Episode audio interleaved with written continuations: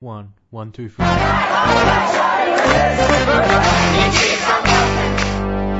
Hello and welcome to the People Powered Green Left podcast, where we give a voice to the 99% and not the big corporations. If you think this project is important, please consider becoming a supporter today. Now, on to our latest episode. This episode of Green Left features an important discussion about the tertiary education sector. The tertiary education sector is in crisis, with the federal government signalling that it is prepared to allow the wholesale destruction of most of the higher education sector. Worse, the NTU national leadership have caused an uproar um, by indicating that they were prepared to make concessions on pay and working conditions rather than lead a fight. We'll be having an important discussion um, with Jonathan Strauss and Helen Masterman Smith uh, about what, all these issues and what kind of politics and fight is needed to take back our universities. So on, um, we have Jonathan Strauss, um, the NTU, uh, the NTU James Cook University branch president and member of Socialist Alliance, along with Helen Masterman Smith, um, who is um, the NTU Charles Sturt University um, branch president and also social science member.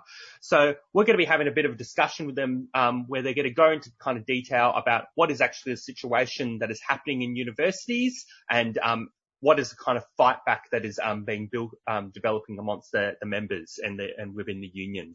so who would like to kind of start sort of explaining, I guess, what's current kind of political situation for, for universities at the moment?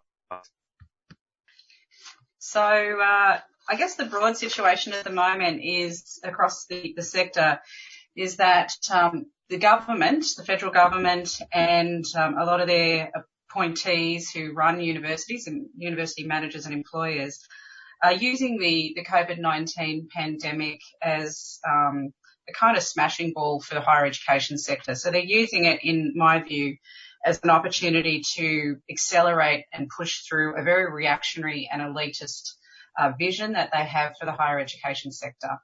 Um, and unfortunately, uh, the way they've gone about it has managed to to wedge or divide sections of the National Tertiary Education Union membership. Uh, and for me, I guess the key task in front of us is how we build or, or rebuild, I should say, a unified force to to check that reactionary push. So in a nutshell, that's what I think is going on. I'm happy to get into the details. So Jacob, yes, so you can see the basic situation is that in fact public funding for universities has been run down for a long time and they've been put into a position of relying on various sources of private funds. Um, this can be all sorts of things, including company corporate sponsorships and all the rest. But one of the key features has been the question of fees from international students who, as part of their studies, are uh, their study regime, their, their visas are required to live and also try to work here, typically to earn an income to actually live on. Uh, and then study um, on campus. So they were coming here basically at the start of the semester when travel restrictions were imposed, and Many were not here. As a result, uh, there's about five billion billion dollars in fees uh, that are not being collected, in particular from those student from those students mainly. And if that was simply to flow through into straight cuts to the workforce, you're talking at about 20 to 22,000 uh, jobs, equivalent of full-time jobs.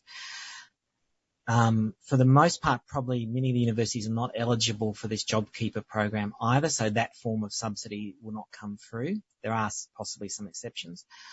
Um, and in fact, whereas we see, for example, you know, bailouts to private corporations such as the airlines being on offer, but not to the public sector.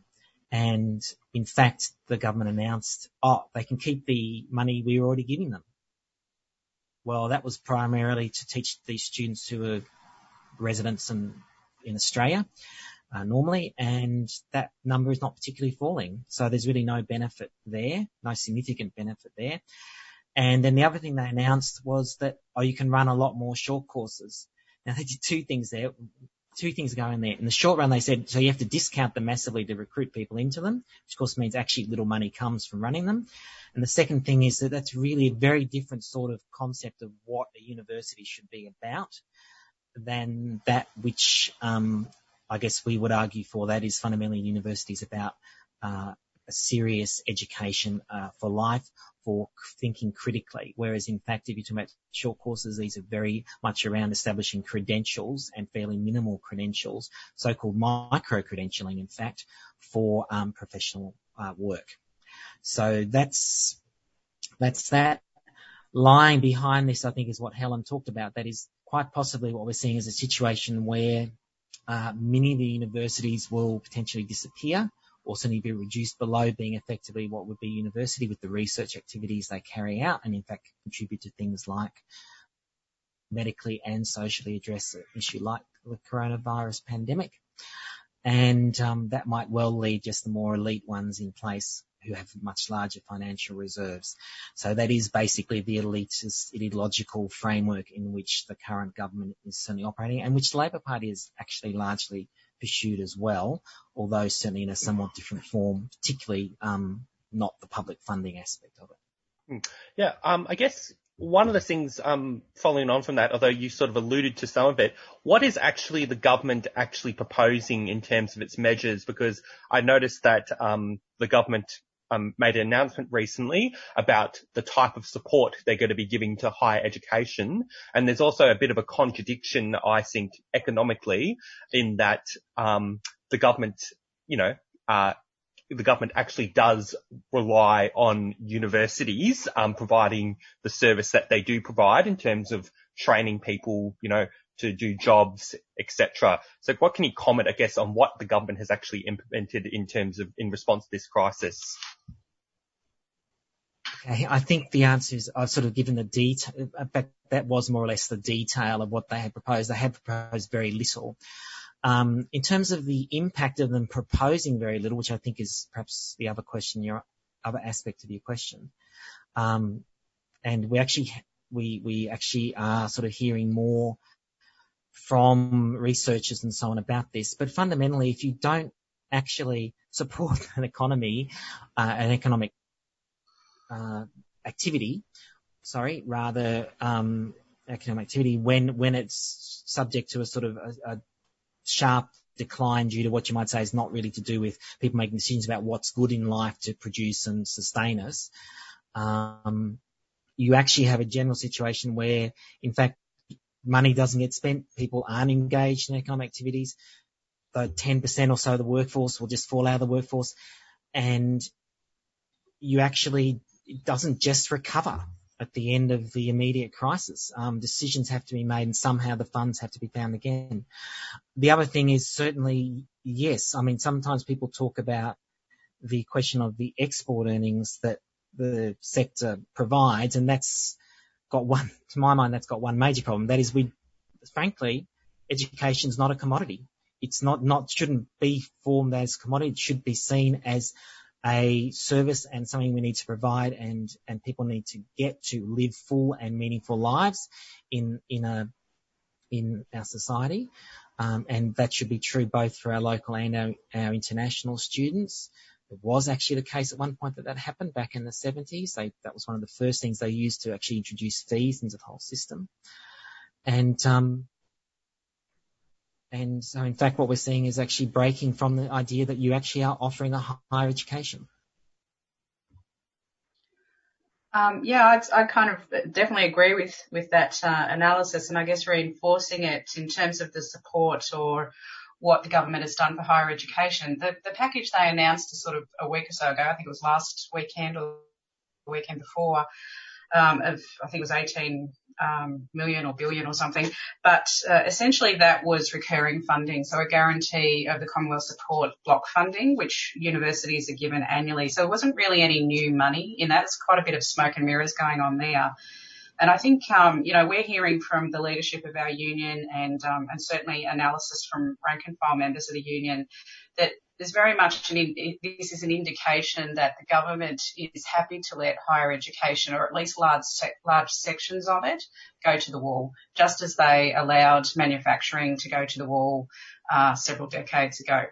Um, they're very much committed to the global capitalist framework, um, and as uh, Jonathan has indicated, it's all about a commodity view, a commodified view of education. If it can't compete in a global uh, capitalist economy, then, you know, literally too bad. And this is, I think, the, the key issue here is um, this sense that it's no longer viewed by, education is not viewed as a public good or an essential um, service for society. You know, what kind of country, what kind of society do we want to have in which we return to a situation in which mm-hmm. the working class and even large sections of the middle class no longer potentially have access to high quality higher education, which is the backbone of a, you know, clever country, so to speak, or a clever society. And I do also want to echo Jonathan's points about the longer term economic implications. A really good report has come out from um, the Australia Institute um, called Making the Same Mistake Twice. And it's very much referring to the way in which uh, things that happened in the 1930s with the Great Depression, with the slashing of public sector wages and conditions, it really fed into this rapid downward economic spiral that led to a 10 year long depression, which was only really brought to a close by World War II. Um, 30% unemployment, and at this stage, I'm not hearing anything from any side of government about the medium to long term economic consequences of slashing wages and conditions, not just in universities, but for the entire workforce. The public sector is really critical because it is the sort of sector that tends to lead the, charge in terms of wages and conditions setting for the private sector. So it, so it affects everybody. So those flow on effects um, really need to be teased out and considered very carefully. Um, Helen and Jonathan, I just had a question.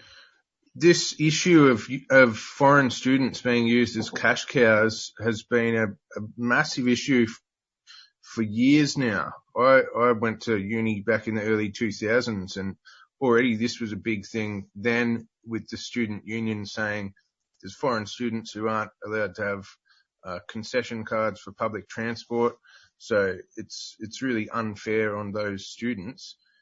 Uh, if if the university sector in Australia, I mean, it's possible that because of the restrictions, the lack of herd immunity and stuff, there may be travel restrictions to Australia for quite some time, potentially for another year, two years.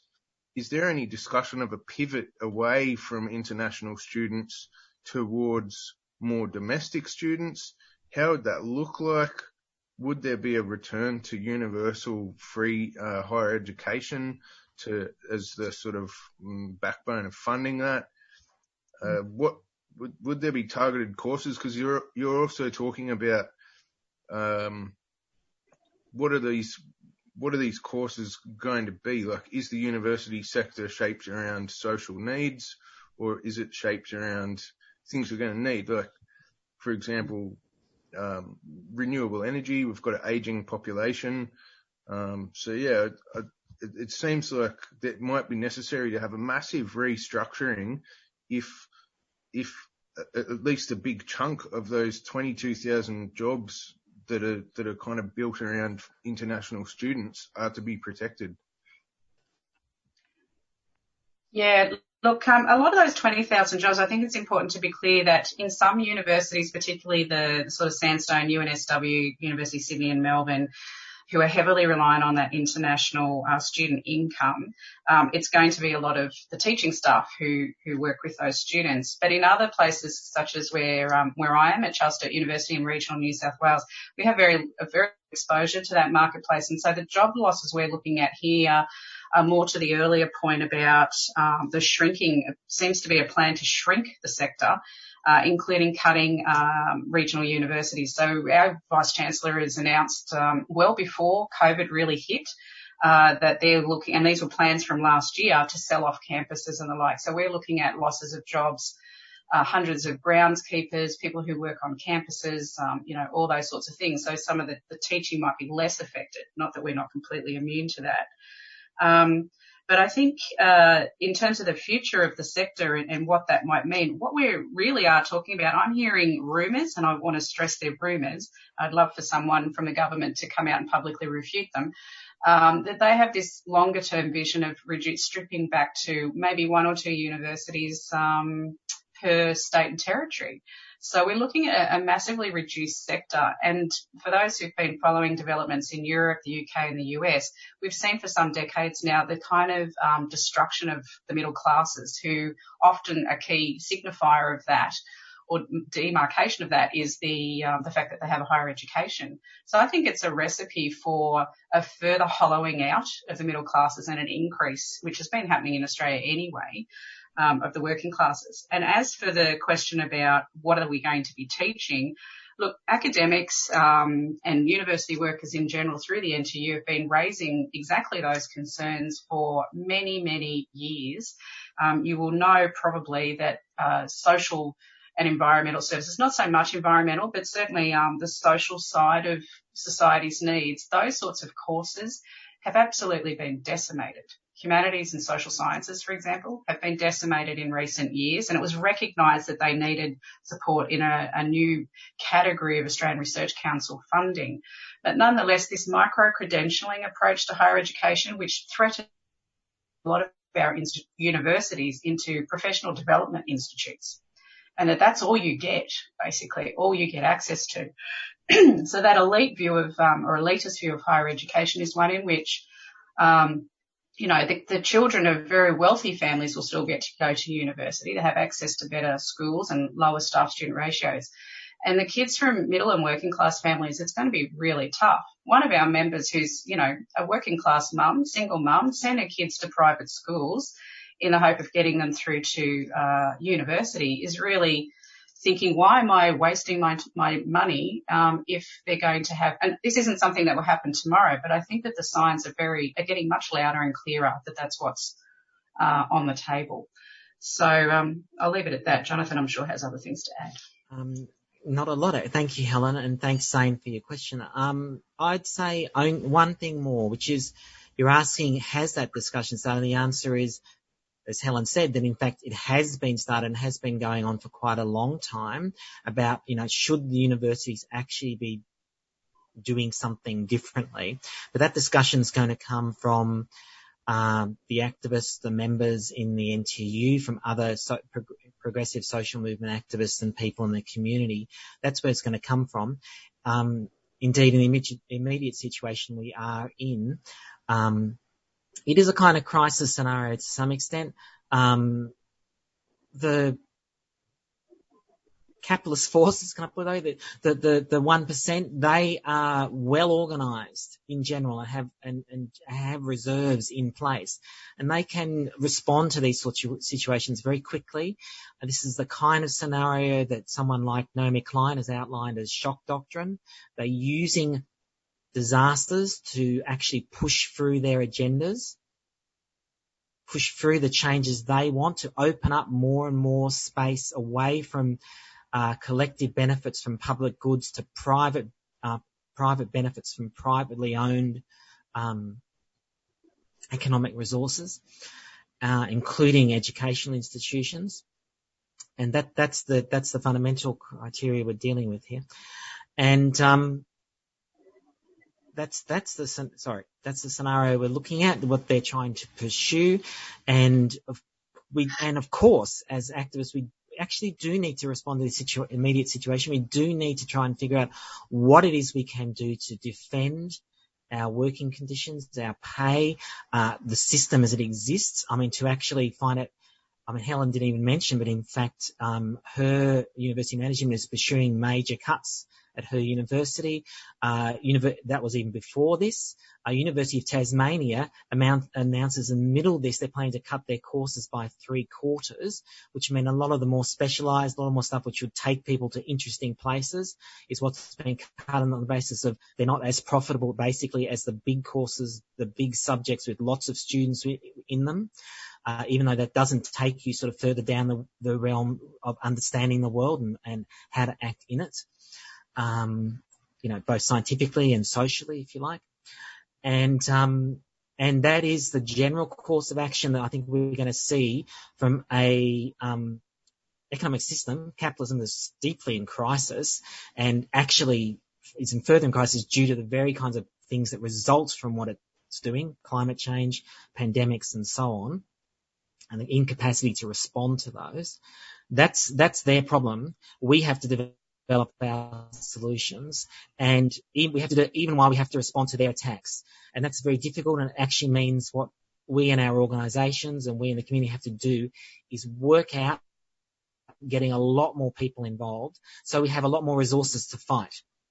And I think that's, that's really one of the things that, um, quite a lot of us in the NTU are, are looking at least in ter- look immediately in terms of the situation we are facing, but trying to actually sort out how we can actually bring a lot more people into play and actually sort of recover our strength and, and mobilize that to actually turn this crisis into one that's for capitalism rather than the one they're using against us.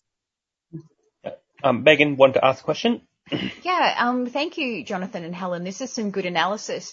I kind of wanted to touch on, uh, Jonathan briefly mentioned before about the commodification of education and how we're moving away from, um, what an education was was traditionally supposed to be. So, you know, even before uh, COVID-19, uh, you know, you mentioned Naomi Klein's shock doctrine tactics, which is what we seem to be having implemented at the moment.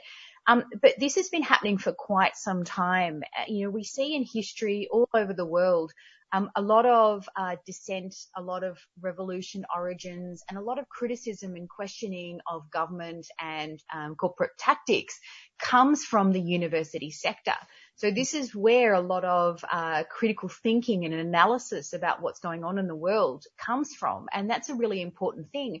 Obviously, as a society, if we look at the benefit of society as a whole, a well-educated population is a population that is more likely to question the status quo because they understand more about what's going on with the world.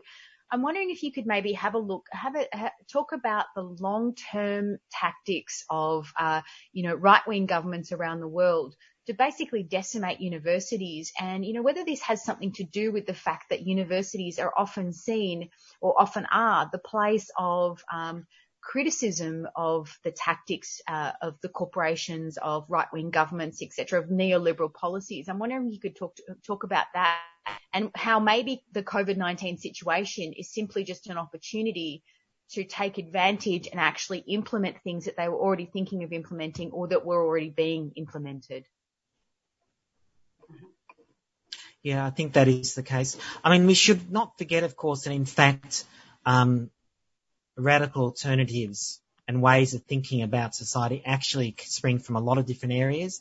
To some extent, what we today sort of particularly identify with, with that tradition in terms of uh, students and staff in um, higher education actually largely is generated out of the, that, you know, fantastic movement of revolutionaries on the campuses in the 1960s and 1970s. Um, before then, certainly there were many radicals, of course, in the universities, um, but it wasn't peculiarly, did certainly didn't have that peculiar character as a source of radicalism. Um, the working class as a whole had many other ways of sort of generating radical forces from within it. Um, people would often come over and identify particularly with the institutions of the working class movement if they came from wealthier backgrounds or from educated backgrounds. Um, to some extent, we added the arm of a progressive movement in the in the universities to that to a substantial extent during the 60s and 70s and on. It's been a struggle to maintain that since then, and certainly I think there's something that we haven't lost that struggle entirely. It has, there is still that element there. And I would say certainly that the forces, um, representing the current government don't like that and they think particularly because it is a public, they're dealing with something that is still publicly owned institutions for the most part, that they can actually try and do something about that and try and squash it. Um, by, by, yes, by cutting back these institutions back to elitist formations. Yeah, I mean, obviously, uh, I agree with the concerns. I think that the uh, there are some really alarming possibilities coming that can arise out of all of this, but I also, on a positive note, have um, great confidence in the ability of um, you know, community members as well as workers in the sector to to challenge this and contest it, as we've had to do, as Jonathan was alluding to in the past. Um, but I think that essentially there has been uh, since the 90s in Australia and even before then, really, the neoliberalisation of higher education. There's plenty of books and analyses of these out, this sort of forces out there, the sort of corporatisation and that higher education has essentially become like any other business. And um, so in a sense, what that means for education and the contribution that universities uh, make to society is the priority of managers is over Um, I, I, was in a meeting with managers uh, recently, and one of the senior sort of financial type people said, "What we're interested in is that we, we may well be a not-for-profit uh, organisation, but we're also not for loss." Was his words. And so what he basically was arguing uh, is that you need to courses and the university as a whole, we cross subsidise some courses that struggle, particularly things like medicine, etc. Um, but that really there's a lot of pressure on academics and courses and subjects to be financially self-sustaining, have enough enrolments.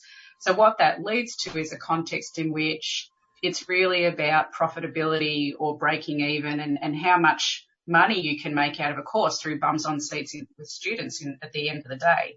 Uh, and that's far more important than investing in um, developing the capacity for critique, critical thinking, etc. And we know, of course, governments really don't like being criticised, and universities have traditionally been one of those, not not the only, but one of those institutions that produces, um, you know, a kind of body of people that can speak truth to power.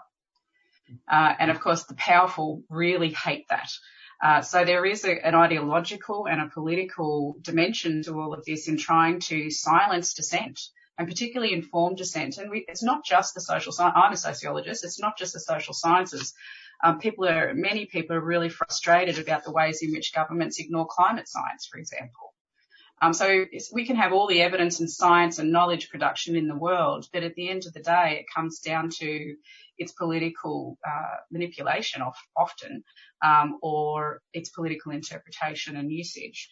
So, um, and in terms of those sort of broader forces, if we think about things like, um, you know, the Arab Spring and Occupy and those sorts of larger movements of social unrest, um, you know, one of the aspects of that, particularly in the Arab Spring, is you have these whole layers of highly educated young people with no employment opportunities. Um, and it's a bit of an historical, um, you know, a phenomenon that when you have layers of well-educated people with no opportunities, um, that that can be a real ingredient of social discontent. But on the other hand, if we're having the kind of dumbing down of society, which we often hear being talked about, and this uh, you know, we're concerned this is just going to contribute to that or, or intensify that, then you have a whole bunch of people who are easily manipulated by very powerful forces towards, you know, quite reactionary positions, which has happened prior to World War II and during the last Great Depression. So, um, yeah, look, it's really concerning, but as Jonathan indicated, I'm, I'm actually quite hopeful that it's also uh, an opportunity to marshal our forces. Um, I'm involved in organising meetings and conversations almost daily with the rank and file, and they're dead keen to get involved. Uh, so the job and task for us in the union is uh, coordinating and organising those forces. Hmm. Uh, and engaging, providing opportunities for the rest of the community who are concerned about these things to engage uh, in that defence of our education sector. Yeah. Yeah, so the, the next um, discussion um, I want to sort of start is about the question of the fight back. And basically, I wanted to kind of start off um, that the NTU kind of national leadership has been criticised um, by sections of um, the rank and file for being giving the indication that they were kind of already being kind of prepared to make concessions. And I guess I want to hear your perspectives on um, on your opinion on that, but also talking more broadly on what is the type of fight back and the type of solutions um, that um, NTU and members and university workers should be fighting for in this kind of period.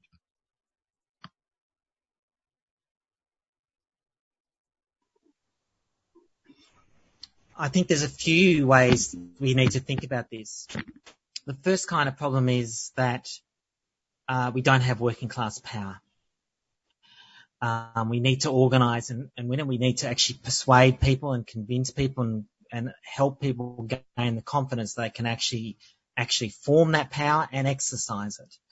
And so when you don't have that power, then to simply pronounce that there will be no compromises is problematic because we make compromise all the time. Every industrial agreement we make is also an agreement that we haven't yet got rid of our employers. That we remain an exploited working class. That's just that's the re, that's a reality at that level. And of course, there are uh, many many compromises you make within that. We don't have as high as pay as we would like. We don't have all the conditions we would like. We even sometimes find we need, we actually have to surrender something that we used to have. And this, this is a problem and it's, and it's a difficult scenario. But the question is, do you make compromises that are necessary because in fact the 1% are very powerful. They have passed the laws. They have their state. They have their media and all the rest of it to use against us. And they do And therefore there may well be compromises we need to make. And then there are unnecessary compromises, ones where we either fail to engage in struggle in, well, basically we failed to engage in struggle directly, or indeed we struggled but then actually gave away things we did not need to give away. And we've seen that happen too in the history of the union movement and, and the social movement generally through history too, unfortunately, from, from on occasions, as well as brave struggles that have won far more than you, we expected to. So that's almost the general context for this. And I think that's something that everyone who is critical of um, our union leadership should be conscious of. Because look, the thing is, I would actually say the union leadership in the NTEU has a fair degree of support from quite a broad range of the membership. And the reason for that is most of the time and for quite a lot of the time, it's seen, the union's been seen as having our backs and they haven't actually achieved bad um, enterprise agreements and they haven't failed to struggle to a considerable extent. What's happened in this scenario, though, is it's true that they made it, they made a decision that they would engage in negotiations with management. In fact, they prefer to engage with it at a national level. I actually think that's probably sensible to actually not allow them to have a situation where individual university managements maybe attack our weaker branches, win stuff off then, and then everyone else chases the, the, the things that we lose, the concessions that are made at, at individual universities down to a lowest common denominator would, it would probably indeed be better to have a national decision and actually be able to use the power of our stronger branches to hold up um, attacks elsewhere. Um, the problem is that in a sense it didn't look like we were going to fight at all. The initial communications that came out in particular, and this certainly hasn't been, this has only been partly corrected up till now, failed to talk about campaigning much at all. And sorry, in fact they emphasized the fact that we were going into discussions about concessions. Didn't talk about our campaigning. Didn't talk about the fact that there were, were already cuts taking place at some universities. That's very varied. In Queensland, as far as I know, as yet, none of the casual staff have been told basically they have no further work. I haven't heard any reports of that. I mean, nor indeed have we had any sort of systematic reports of contract freezes or similar sorts of things. Whereas that's happening quite relatively systematically, to be honest, in universities in Sydney and Melbourne in particular, as far as I know. So obviously different staff are going through different experiences and sort of seeing things happening and asking why isn't our union standing up and saying stop these cuts now, put everything on hold. We are actually agreeing, you have agreed, you the vice chancellors, you the management have agreed with us that you'll negotiate nationally and yet meanwhile you're putting pressure on, you're actually um, ca- causing people to lose their jobs, lose their livelihoods. Um, typical example is about $600 a week for each of these casual staff that are losing their their jobs, and um, and they're being thrown onto the unemployment queues. Um, at this stage, the universities themselves, even without the government providing additional funding have substantial financial reserves for the most part. And probably those that are most impacted also the ones with very large financial reserves. So realistically, they should be negotiating um, in good faith and not carrying out cuts already. On the other hand, we should be negotiating, yes, of course, but we should also be campaigning to try and shift the balance of forces in our favour. First and foremost, direct that against the, the key decision maker, which is the government, in this case representing the system as a whole. And secondly, university managements to the extent that they're sort of trying to use and abuse this situation to gain their own immediate um, sort of objects, which are the kinds of objects which objectives which are related to pursuing that neoliberal agenda we were discussing before for the universities of, of commodification of the universities. So that's that's really the scenario. We've had, in a sense, justified criticism of um, the national executive and national officers. And then we got the question of what to do next, which I think is where um, still for activists we are trying to feel that out. It's not, you know, in a sense we don't have the, we're not full-time officials. We don't have the time to think that out. Uh, we're starting to discuss that already and trying to make contributions. And obviously we need to at the branch level and nationally as well. Yeah, look, I think the situation about the national debate and, and so forth is really, and the way that the national leadership has gone about this uh, fundamentally reflects the the lack of power in the trade union or the diminished power, I should say, in the trade union movement broadly and in our own movement. So if we were, you know, we, as most people I think know, union density um, or membership levels are, are very low, at record lows at the moment, quite um, at crisis point in some places, and um, the higher education sector is is no exception. And I think that this is, is really what is shaping the response because, you know, essentially if we had a, a much higher membership levels and uh, organised structures, delegate structures and so forth, that would have provided more immediate options for us as a, as a union. I mean, we are the union. It's not just the leadership. Um, to be able to activate, even in the context of self-isolation and the like. Uh, I think the thing, you know, there's a real fear um, at, at, certain levels of the of the union, understandably, that in that context of being comparatively disempowered for a whole range of uh, external and internal reasons, um, that they're not that they didn't feel they were in a position to launch a campaign. I mean, beyond sort of social media type stuff. Um, and that even even in, in that context that we wouldn't have the, the kind of collective power to organise power to, uh, you know, elicit a proper funding package or, um, as I think, you know, we've argued in the Socialist Alliance that really what needs to be happening is an increase in, um, corporate tax rates and high income earning tax rates to pay for this rather than workers paying for it. So those sort of bigger picture solutions, which you know, anyone who has an understanding of the history of the Great Depression and other, other sorts of economic downturns will know that's really the best path out of them rather than putting the burden on, on the working people. Um, and we know what happened with austerity packages, particularly throughout Europe and the US, uh, as a consequence. So I think it's really about the, the position of power of the union. So um, I think, as Jonathan's indicated, I think that a lot of the concerns around concessions and the lack of campaigning, etc., are, are, you know, within that context. So to me, what we really have is a crisis of power in the union. And this was actually acknowledged um, over 12 months ago. I mean, it's been acknowledged for a long time that the union movement's in, you know, in decline. And how do we reverse that? It's an international question, actually. Uh, and in our union, you know, I was really pleased when I came back into this sort of local leadership role that um, the union leadership had signalled. So um, uh, we've been in our branch really taking up that opportunity to essentially rebuild our delegate structures, our membership levels. Um, and as I stated, the local kind of interest is in how do we position ourselves better and do that really quickly uh, to be able to not only uh, certainly to campaign and mobilise, but underpinning good campaigning and mobilisation is local level organisation, and that I think, to my mind, is where our central attention should be. Not fighting one another, although I totally understand the debate that's going on uh, and, and are sympathetic to it, but working you know, rather than fighting each other um, and or expending too much time on that. And I think questions of union culture and democracy and process are really critical.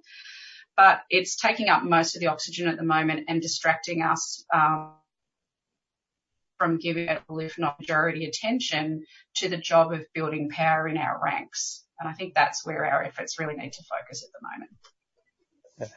Yes, thank you for um, for both that, um, Jonathan and Helen. Um, I guess we will wrap this up um, now. But do you have any kind of final comments you'd like to kind of make? Um, there's one thing I would like to um, add in the mix, and that's because I'm working as Jonathan is in a regional university. I think it's I just want to kind of put it out there that the implications of this kind of reactionary elitist view of higher education are particularly significant for regional communities and rural Australia, which has been decimated by neoliberalism in many respects um, for for many years, decades now. This would be such a kick in the guts for regional Australia if they persist with this. The shutting of campuses or the selling off of campuses, for example, is just one aspect of it. And of course, job cuts. And that's because universities in regional Australia are kind of anchor institutions. They are key industries. Um, and so unlike the metropolitan areas where you've got a more diversified economy, more diverse job options, etc., and even education options, uh, you know, if they start shuttering universities in regional Australia, that is just going to send us back into the dark ages, economically and socially. So, uh, you know, I just uh, would like to bring to your listeners' attention that this is going to have very disproportionate effects, not just on regional Australia, but we have higher proportions of working class people in regional Australia, Indigenous people, women, people in, you know, poverty, etc. Health infrastructure and other public infrastructure are far uh, worse in regional Australia. So um, I just think that that's a really important part of, of the, you know, the scenario that looking ahead that we need to be on top of. And I think it's a great opportunity to, to mobilise and, and organise and galvanise regional forces for a progressive agenda or a progressive fight back. Yeah, and my comment would be this, that's absolutely true. And you can see that um, in our region, in northern Queensland, especially when the tourism industry, for example, in Cairns is so heavily impacted also by um, uh, the, COVID, the response to COVID-19, which has been quite effective at that level in, term, in Australia. So I support it, but it actually has had, does have significant impacts in an industry like that. Uh, the other thing I want, the thing I wanted to add myself was, um, I said, I said I think it's important that we actually engage with negotiations. Our members will wonder why we aren't looking at all the different options potentially to try to keep jobs going. And that they'll expect that and it's re, and that's, that's okay. That's their immediate interests and, and it's important that we actually can try and associate, um, relate those immediate interests and longer term concerns for where the, um, universities, the higher education sector go. Um, but there are of course, difficulties in doing that process. Um, you can't expect management to come up with the kind of solutions you want. In fact, I think what we're seeing here is that the measures that the vice chancellors have come forward with, as opposed to the unions in the negotiations about how to try to um, keep the money together to keep people in jobs and keep them employed and keep them working at this time, the vice chancellors, the management's um, positions are in fact, their propositions are nearly all regressive. They're nearly all things will impact most on the lower paid workers in the university sector.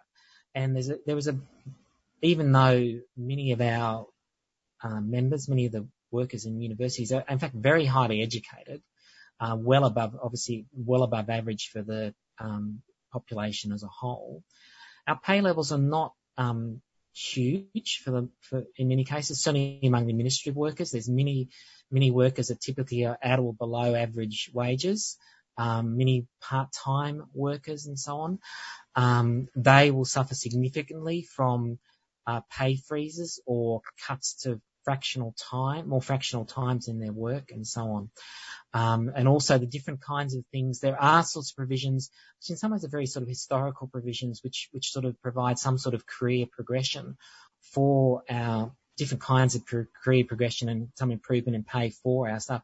And again, those are things that have been discussed as things that managements find very easy to, to feel, oh, we can just stop those. But actually they matter quite a lot to the lower paid staff. So, um, and the staff with more insecure work. So there's a kind of a intersection, not a complete and absolute, but a definite intersection between those two elements. So actually we need to find a way to break through that and force things into a different framework of discussion. So that's partly what discussions like this are and discussions uh, we're helping to hold in the union. And I think the discussions will happen among um, the rank and file activists both officially, and we do, there are more meetings taking place now. There is an opening up of a democratic discussion union. It's, it's starting. It's not fully there yet, but it's starting. And I think that's very important. It does speak to our union somewhat and what we've been able to, to achieve in the past there, that there's a, there is a tradition that pushes in that direction. So, and that, that's down to more, that is down more to all the different elements in the union to, to some extent. Um, I think that has to be said. So that's that's the scenario, and that's what we're going to work in, and we're going to keep keep fighting to actually see um, good change come out of this whole situation. So I guess I should just thank everyone here who's allowed us to have a bit of a chat. Jacob, uh, Megan, and saying thank you very much. I hope you got a lot out of this episode. To continue producing shows like this, we need your support. Consider becoming a supporter for $5 a month, sharing this show on social media, and submitting your own stories. You can do all this at our website, greenleft.org.au.